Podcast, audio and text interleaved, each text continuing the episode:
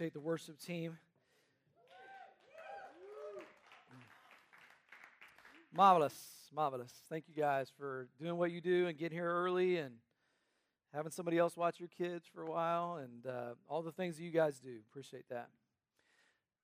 Uh, I have referred to it before, but I love that reflection, that response that older people gave at the end of their life when they were asked, if you could do your life all over again, what would you do?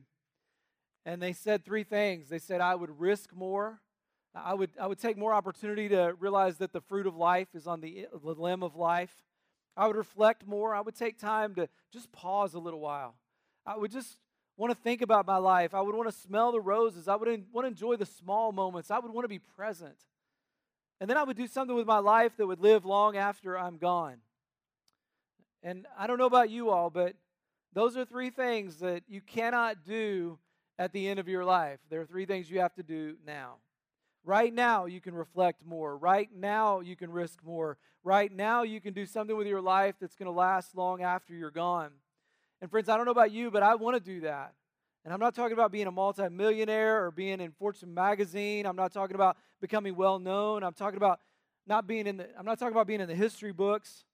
I'm talking about being used by God as a difference maker in this culture and in this world. I want to do something with my life right now that would make a difference. That's why I love being part of the church. Because I believe that the church is God's change agent in the world today. We are his hands, we are his feet. We minister to hurting people, we care for people, we show the love of God, we share the message of salvation, and the best thing of all is that God gets the credit for all of it.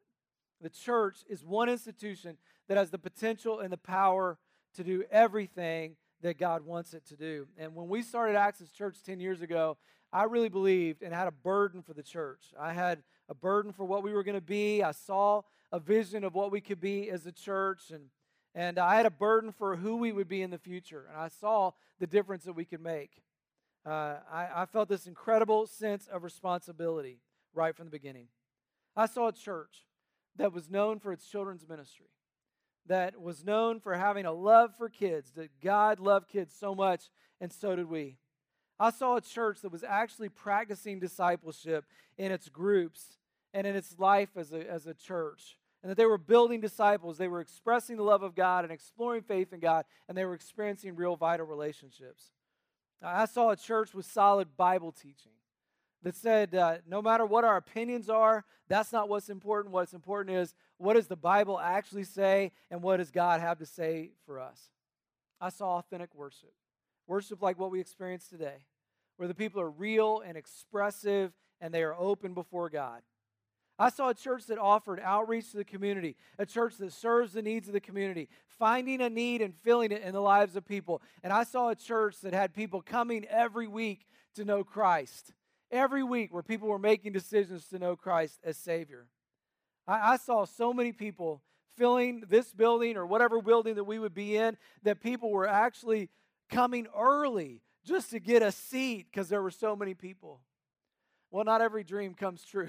Y'all don't come early very often, but I don't know. But what I do know is this that God has fulfilled a lot of those dreams and He continues to help us grow, continues to help us to reach other people. And what I've learned is that it happens not as a group, but as one life, one day at a time, one step of faith after another. And my prayer for you all is that you will be so burdened by what is happening in our world today and so overwhelmed with the call of God on your life that you will want to be part of something great and impacting our world. And it will drive you to your knees. It will drive you to motivate to, to be serving and to be reaching other people and to be accomplishing the Great Commission together. And so today we're going to talk about bold steps of faith as a church and as individuals. And this message does apply to us as a church. And I'm going to be talking about some of the things that are happening in our church. And I'll make a lot of specific application there, but by the way, it applies to you too. It talks about your life. What is God calling you to do? What steps of faith is God asking you to make right now that are bold steps of faith in your own life? And as we talk about this, I thought about any number of Old Testament characters that I could refer to.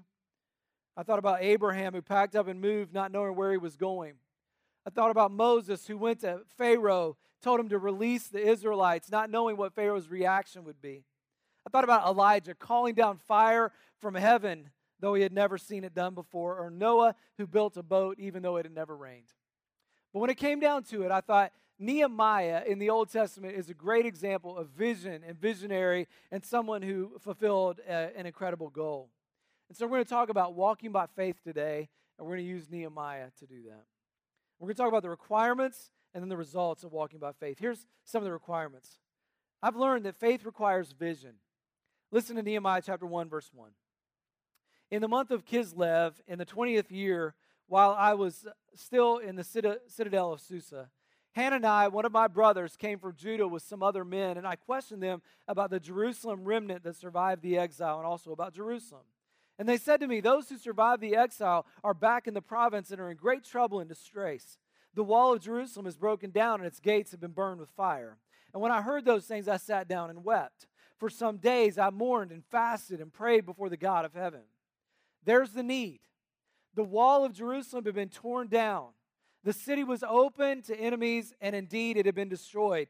And, and, Nehemiah, when he heard about this, he was so moved, he sat down and wept. These were his people, this was his homeland. And he said, I have to do something to help it.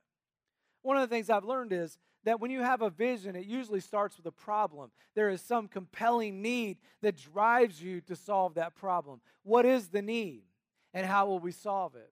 And that's the case with so many visionaries over the years, whether it be Martin Luther King Jr., who, who had a dream based on a problem and wanted to solve that problem. And for us, when we started in Warren County 10 years ago now, when we really God put a vision on our heart, one of the things we did was we did a lot of demographic research of our area. And here's what we discovered. We discovered that within just a few miles of this location, that only 17% of the population around us claimed to have a, a that faith was a real vital part of their life, that it was a very vital, important part of their life. And that meant that 83% of the people, it was either marginal or it was non existent. And that motivated me because you think about Warren County, Ohio. I mean, we're right here in the what seems to be the belt buckle of the Bible Belt. And, and man, people like 17% are very active in their faith. And you know this because you drive by people on the way here. And that motivated me. It motivated me when I thought about that other stat that said eight churches a day in America close their doors. And I thought about that. Every church building that you drive by on the way to church here, in every town, in every city, and you drive by that, many of those churches are plateaued or declining. But you look at the facility and you look at what was once there and you think, somebody started that sometime. Somebody had a vision to have that started. Somebody sacrificed for that.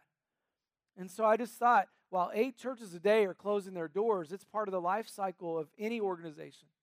At the same time, somebody has to be on the upside of starting something. And I thought, one of the things that God put on our heart a long time ago was that we were going to launch Access Church, and then from there, we were going to look for opportunities to birth other congregations, whether it be through financial offerings, or we'll participate in church plants, or we'll do stuff internationally, or we'll merge with other churches, or whatever it takes. We're going to be on the upside of starting churches. Most visions start with a problem. Nehemiah 2:17, Nehemiah just said to his friends, "You see the trouble we're in. That's the that's the problem. Jerusalem lies in ruins. Its gates have been burned with fire. Come, let us rebuild the wall of Jerusalem. That's the solution, and we will no longer be in disgrace. He saw the burden, he saw what needed to be done, and he rebuilt the wall. Both faith steps always start with vision, and vision has to be able to see the needs and then be able to see past today or the current situation toward a positive solution. Friends, without vision, without visionaries, the church will stagnate and eventually die. Proverbs 29 18 says, Where there is no vision, the people perish. Bold steps of faith require people to look beyond the status quo, often to the unknown. We got to people be a people who look beyond our comfort levels, beyond our traditions, beyond the status quo. A people who are willing to venture out in order to accomplish God's will. The great hockey player Wayne Gretzky was once asked, Why was he so successful on the ice? And he said, It's because I skate to where the puck is going to be. That's vision. Robert Kennedy once once asked, some people look uh, once said, some people look at the way things are and say why. I look at the way things could be and say why not. Helen Keller was once asked, what would be worse than being born blind? She said to have sight but have no vision. If, if you're fearful, if you're afraid, remember the words of the great poet who writes, Thou art coming to a king, large petitions with thee bring. For his strength and power are such that thou can never ask too much. Faith requires vision. Secondly, faith requires courage. Nehemiah 2 1. Read this. In the month of Nisan, y'all didn't even know that was in the Bible, did you? The car? It's right there. In the month of Nisan, in the 20th year, King, King Artaxerxes, when wine was brought for him, I, I, I, look, I took the wine and gave it to the king. I had not been sad in his presence before, so the king asked me, Why does your face look so sad when you're not ill? And this can be nothing but sadness of heart. I was very much afraid, but I said to the king, May the king live forever. Why should my face not look sad when the city where my fathers were buried lies in ruins, and its gates have been destroyed with fire? And the king said to me, What is it that you want? And then I prayed to the God of heaven, and I answered the king, If it pleases the king, and if your servant has found favor in his sight, let him send me to the city of Judah where my fathers are buried so that I can rebuild it. Nehemiah was a little bit afraid. He's in the service of the king of another land, and he's going to ask him some big request. Could you give me an extended vacation, king, because I have to go back home and build the wall? That took some courage. It also took courage for Nehemiah to make the trip back to his homeland. It took courage for him to rally the workers. It took courage for him to travel through foreign lands to get to where he needed to be. But Nehemiah looked past his fear because he was called to take a bold step of faith. And, in, and friends, in my experience, it is a bit scary to take bold steps of faith. And 10 years ago, when we started Access Church, I'll never forget leaving the comfort zone of a large church and saying, God, what is going to happen here? Who are you going to send? I mean, how is this going to work? And we started to develop a launch team. The launch team had about 35 people on it. And we met people at the Warren County Fair, people like Greg and Heather, who've been here ever since. You've dealt with us for a long time. Amen. And uh, but that's where we met those guys. And and uh, and I remember having a big event. We were going to have this huge event, our very first event. We'd had these little picnics in the park. That was it. But now we're going to have a big event. We sent out 5,000 flyers. I mean, that's a lot of flyers. You think out of 5,000 flyers, what, you might get 10%? Maybe we'll get, I don't know, maybe we'll get 50 people. I don't know. Maybe we'll get 500 people. I have no idea what it's going to be. Well, you know, we had a magician come and, and he was going to do a show. He said, You want me to do one big show or like do one show like five times, like a little small, like only do like three or five tricks. I said, do small because we're going to have so many people filtering through here. You're going to have to do it so many times. It's going to be awesome and uh, and we had blow ups in the I mean outside, and we had like Cinderella and Snow White was there. It was great. You know how many people came to that incredible first event that we had as a church? Three, three. Besides our launch team, a grandmother, a mother, and their daughter came strolling up. Like, hey, we were like, yes, like people, this is awesome. And uh, but it was so hilarious because our kids in the in the launch team they they didn't know what else to do, so they kept going to the magician that went about every hour. Like eh, like he did the same five tricks like every hour, you know, like over and over again. And by the time it was over, our kids were like, "Oh, we know how you're going to do that trick. We've seen this so many times." Uh, we have laughed about that, but I have thought back then, I was like, in my mind, I was thinking, we are the worst church plant in the history of church plants. Five, I mean, three people from the community, 5,000 brochures. This is horrible. I'm like looking around my launch team, like, look, I'm trying to put on a happy face, but let's just all be real here. We stink. You know, this is terrible. And I remember that first day where we all came together and we're going to have church for the first time. And I remember standing in the back just going, God, what is going to happen here? I've only got three people coming to that other event. Who's going to come? And man, uh, uh, people just started coming in the door. I, I didn't know these people. Just started filtering in. Bold steps of faith have fear involved. There's anxiety and there is also excitement. And I've seen that over the years. We move a location, there's fear, there's excitement. We open a coffee shop, there's fear, there's excitement.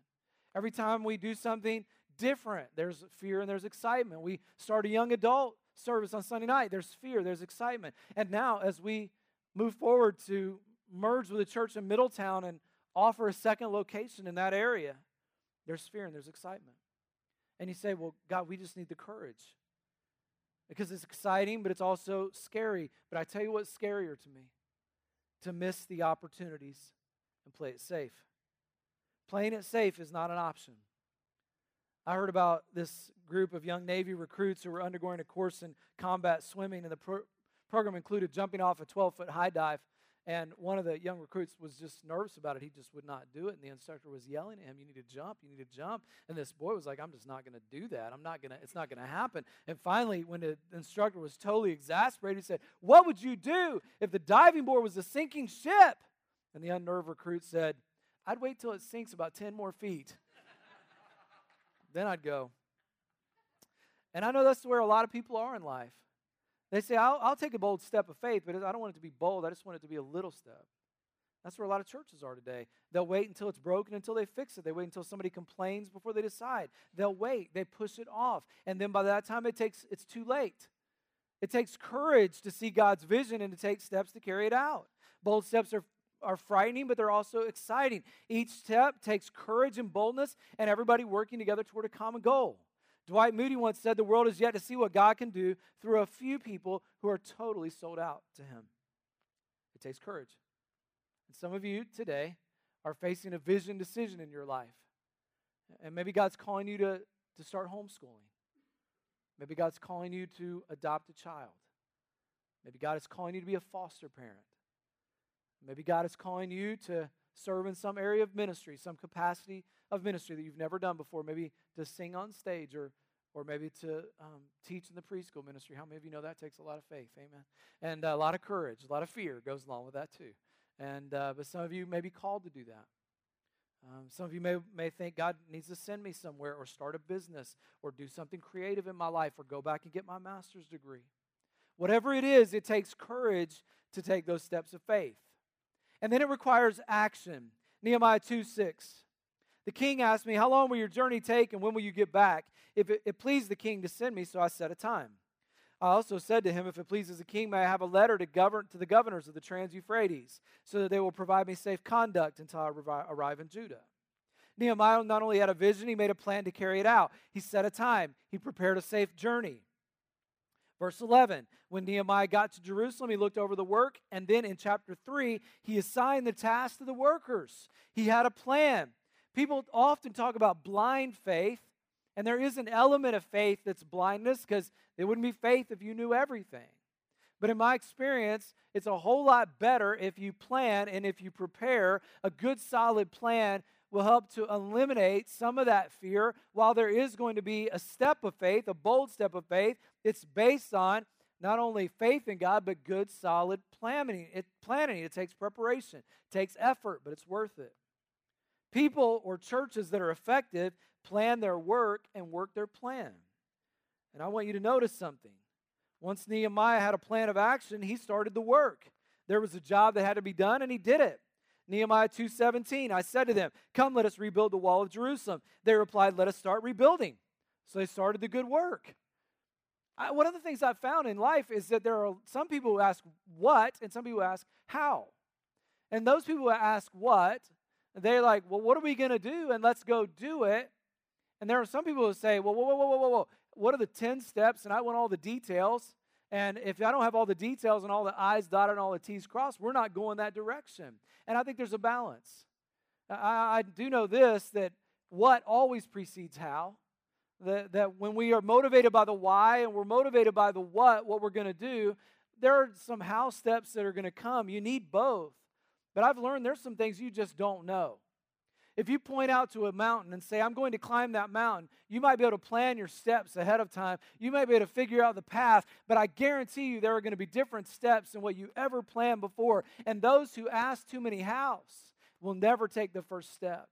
You have to say, What are we going to do? You have to plan out your steps, and then you have to be prepared to make alterations along the way. Churches and organizations and individuals go beyond the vision stage by planning and being effective. They've got to move beyond dreaming big dreams and actually move toward them. Listen to what Bob Russell says in his book, How God Builds a Church. So many people are afraid to act. Maybe they're lazy or afraid of criticism or afraid of making the wrong decision. Instead, they do nothing. If your church is going to walk by faith, there must be a bias for action among the leaders. Many of the disciples may have dreamed on walking on water, but only one took action. A lot of good ideas are floated in board meetings without anything ever getting done. They're discussed but not acted on. The idea gets tabled or channeled to a committee, and when the opportunity presents itself, there comes a time for decision and action. And one of the things that I respect about our management team and our staff here is that when we believe God is leading us, when there is an idea, when there is a vision, when there is a dream, I'm motivated by the fact that when they see that, they don't allow fear to overcome them. They move forward in faith. They test it out. They vet it out. They pray about it. And then they ultimately believe this is where God wants us to go. Lee Iacocca once said, A good leader makes a decision when 95% of the information is in. If you wait until 100%, it'll be too late. You need leaders in either in your life or in your organizations or in church who will make the decision to act before they know 100% of the information. That's called faith. By the way, I'm, I'm glad that uh, I'm not turned around looking at that flickering light behind me. I just noticed that. Hey, y'all can come up here and just unplug those. That'd be awesome. One of you guys might have an, a seizure. I don't know, but it's good to just acknowledge the elephant in the room sometime. You know what I'm saying? Nobody's even heard one thing I said, and you're like, wow, wait a minute. Those lights are freaking me out. Thank you, Roy. Appreciate that. That's good. oh. Let's just go back to the beginning of this message, shall we? No, I'm just kidding. Number four, faith requires commitment. Verse 2 of chapter 6 says, They were scheming to harm me, so I sent messengers down with this reply I'm carrying on a great project and I cannot go down. I love that phrase. That phrase has kept me in this thing before. You know why? Because there have been times where you will face criticism and hardship and difficulty. And in my own mind, I have thought, I'm carrying on a great project and I cannot go down. Isn't that a great line? Any, any time that a church or individual seeks to accomplish something great, someone will be out there ready to criticize it and be scheming to harm them. But Nehemiah knows the secret to success. I'm carrying on a great project. I cannot go down. I cannot be distracted. I'm focused on doing what God has called me to do. Faith takes commitment, it means seeing a project through. I've learned this effective churches, effective people have incredible resolve. They are willing to keep going after year after year, staying focused on God's vision. It does not come right away. It takes time for the vision to happen. And so these churches just work their plan, win more people, more and more people to Christ. They serve more and more needs. And just over time, God just blesses and blesses and blesses. But it takes real commitment. Anytime you do something great, it's going to take real resolve to do it and to see it through. I like to call it um, optimistic pursuit. Um, there, there was a book that Dad and I was were writing, and I really need to get back to it, but on leadership. We're about 100 pages in. And it happened, we were writing it as Dad was sick and then eventually passed away. But one of the chapters, we talk about this issue optimistic pursuit that it's not just optimism. Leaders don't just have optimism. They don't just have this idea that something's going to get better somehow. And they don't just have pursuit. They don't just attack something and just say, well, whatever, it might or might not happen. I'm just going to keep going. It's not just determination, it's optimistic determination. It's optimistic pursuit. It's going after something optimistically and staying with it. Now, when you have that kind of faith, there's some results. I'll go through these quickly, but the first one is it generates enthusiasm. Verse 17 says, Then I said to them, You see the trouble we're in. This is chapter 2. Jerusalem lies in ruins and its gates have been burned with fire. Come, let us start rebuilding the wall of Jerusalem, and we will no longer be in disgrace. I also told them about the gracious hand of my God upon me and what the king had said to me. They replied, Let us start rebuilding. So they started the good work. They got behind the project. They work enthusiastically together. They saw the vision together, and people joined in with excitement. Big goals create enthusiasm. Our hearts beat faster as we wander together into the future and we wonder, what will God do? Can we do this? Or better still, can God do this among us? And the enthusiasm builds as we start to see momentum happen. And when we are challenged to do something, it creates this incredible amount of enthusiasm. I, I love being a part of teams. I'm a loyal to my teams that I'm on. I, I love to be a part of a group of people that says we're going to accomplish something together. In college, I was uh, I lived in a dorm at my college at Milligan College. There were two men's dorms back then, and one was like the old, established, uh, less students were in there, but it sort of had like a mystique about it. Pardee Hall was the older dorm, and and uh, smaller. It was kind of an upperclassman dorm. They always had the best pranks. And then there was Webb Hall. Webb Hall was bigger, more institutional, housed many more underclassmen. That's where I lived. And, and uh, somewhere in the middle of this, some guys that were with me just decided we really have to change the tide here. This is ridiculous. Uh, we wanted to, we're just going to stay in Webb Hall the entire four years, uh, but we got to get over this inferiority complex and all that stuff. And so, a few friends of mine, we set out to change the perception. If Pardee did a prank, we did a bigger one. If they could sunbathe on the porch, we went to the roof. Um, and, uh, and, and if they could take the buffalo, we could throw it in the bottom of the pool, for example. Might have happened. Somebody did that.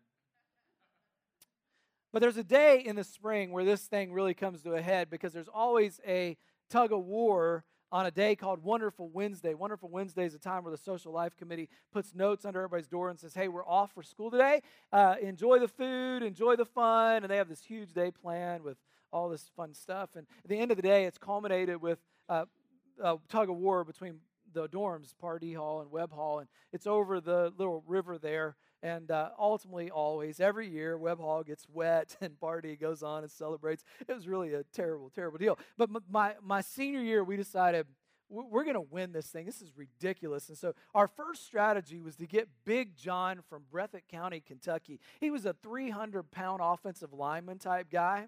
And we made him our anchor. We're just like, your job's to wrap the rope around you and just sit there. Just sit there. Like, just do that. 300 pounds of just pain, just sitting there on one side of the hill. The rest of us, we're not just going to tug. We're going to do a little tug and release strategy. We planned our steps. Little tug and release strategy. Tug, pull, release, pull, release. And that day, we strained, we pulled, we yelled. And in 1992, we stayed dry. And you should have seen the celebration. It was just as if we won the Olympic gold medal. It was often awesome. It was a celebration. What enthusiasm! And the next year they tore Pardee Hall down, and there was much rejoicing. No, I'm just kidding. I'm just kidding. You know, there is something about a common goal that just motivates us and stirs people. Something about getting involved in what seems impossible at the time, and yet bold steps are taken. And I'm just encouraging us. Take those bold steps in your life. Take those bold steps of faith in your life. And, and if you're not sure what those are, join up with the church. The cool thing with the church is God gets the credit for the bold steps. Walking in faith, it also stimulates prayer. Chapter 1, verse 4 says, When I heard these things, I sat down and wept. For some days I mourned and fasted and prayed before the God of heaven. Walking by faith stimulates prayer. If you have a big task, you pray more.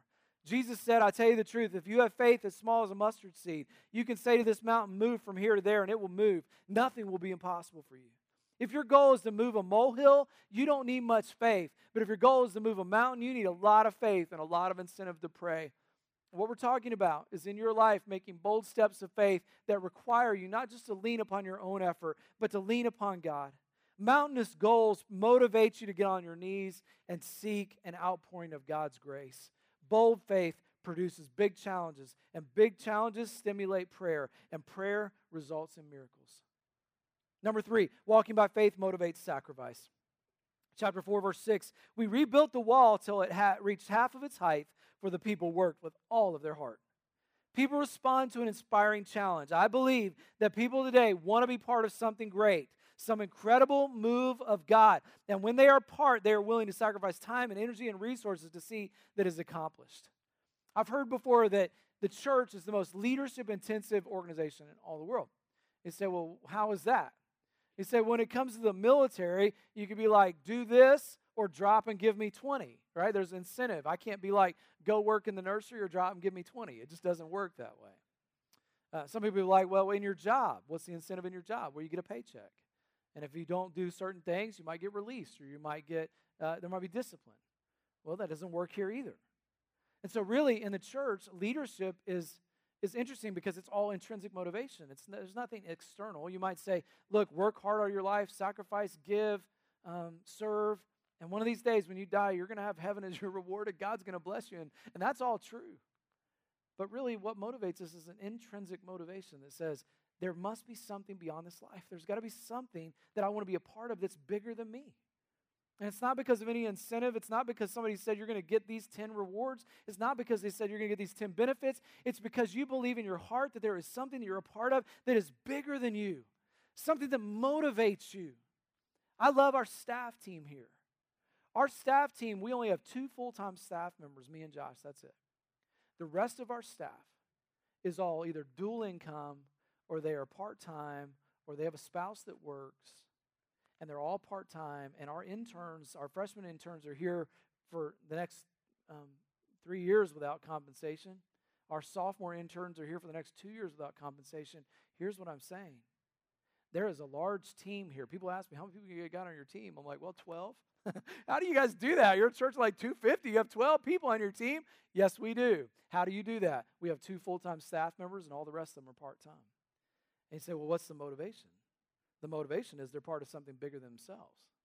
The motivation is that it makes a difference. They're making a difference in the lives of your kids right now in the other building. They are helping, they are serving, they are part of something bigger than themselves. Walking by faith motivates sacrifice. Number four, walking by faith elicits criticism. I referred to this a minute ago, but chapter 2, verse 19 says, When Sanballat the Horonite, Tobiah the Ammonite official, and Geshem the Arab heard about it, they mocked and ridiculed us. I think their problem was they were mad at their mom and dad for naming them Sanballat, Tobiah, and Geshem. I digress. Chapter 4, verse 1 says, When Sanballat heard that we were rebuilding the wall, he became angry and was greatly incensed, and he ridiculed the Jews. Always, when you do something great, there will be people who say you can't do it. There will always be people who criticize. There will always be people who say, why don't you do it this way or do it another way? Or they'll just be in the stands.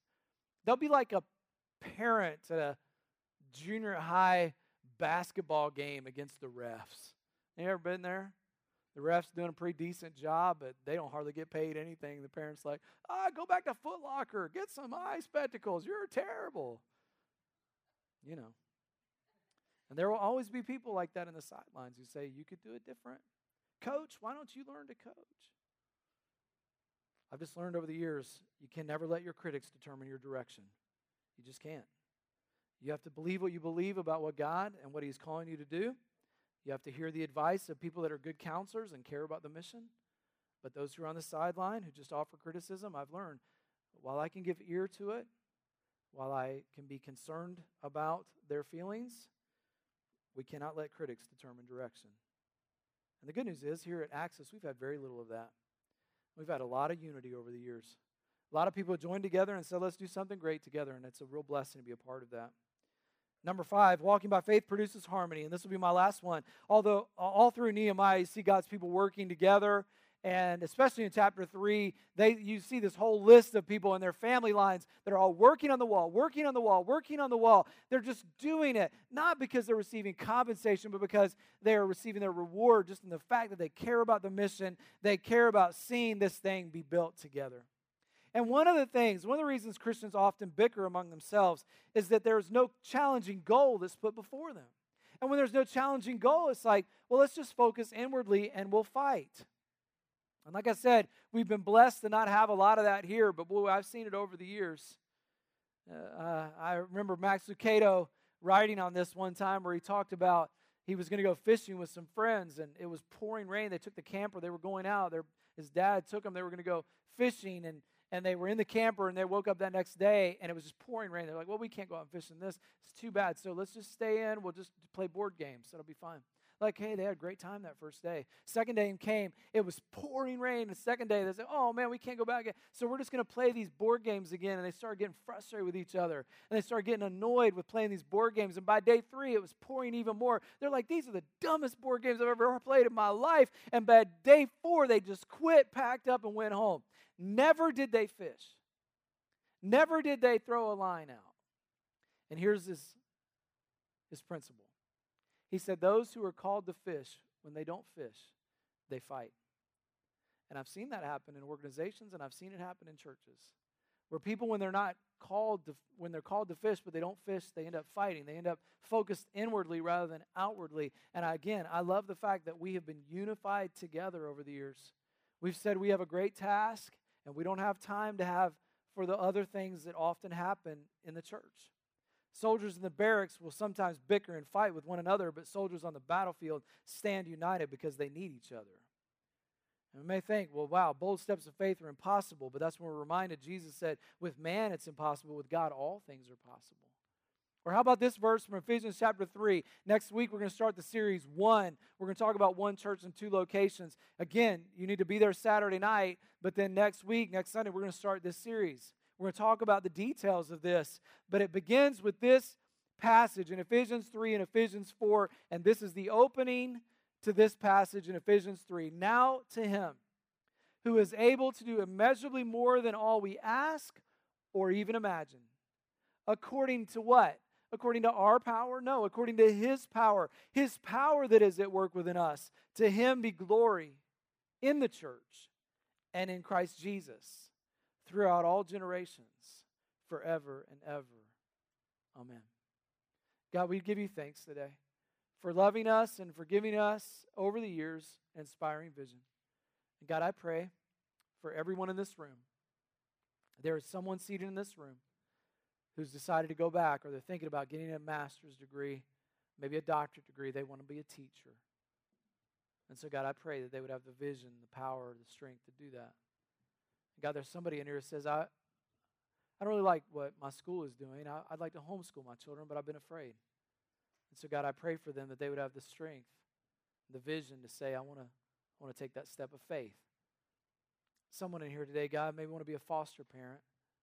They've thought about it a long time, but they've never actually gone through the classes, or maybe they did go through the classes and they haven't yet taken that step of faith. Or someone who wants to adopt a child. Maybe they can't have a child on their own, or maybe they can, but you, you have a second generation for them now, another opportunity. They've raised their children. And now, God, you're laying on their heart to, to, to add someone to that family mix. Or maybe, God, there's someone in here who said, I want to start a business. I want to do something with my life that is going to impact people in a positive way. And I've researched it, but, but I've never taken the step. I've never actually jumped. Or maybe, God, somebody wants to serve in a ministry here. They want to get involved in the local church and they say, We want to serve in a way we've never served before.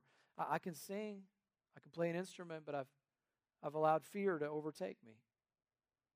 God, maybe there's someone today who, when we think about opening another campus, that causes fear or anxiety, but maybe there's somebody here today who says, I think I could help. I'm not being used in this location. I, I just haven't jumped on board, but but I, I want to be an early adopter and I want to serve in some capacity there.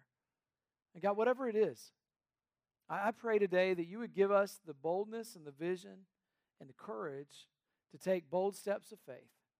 And God, I pray that in the end, that as we do that, just like Nehemiah, that the goal will be accomplished. And God, that uh, many people will be impacted with the cause and for the sake of Christ. Thank you, God. We pray in Jesus' name.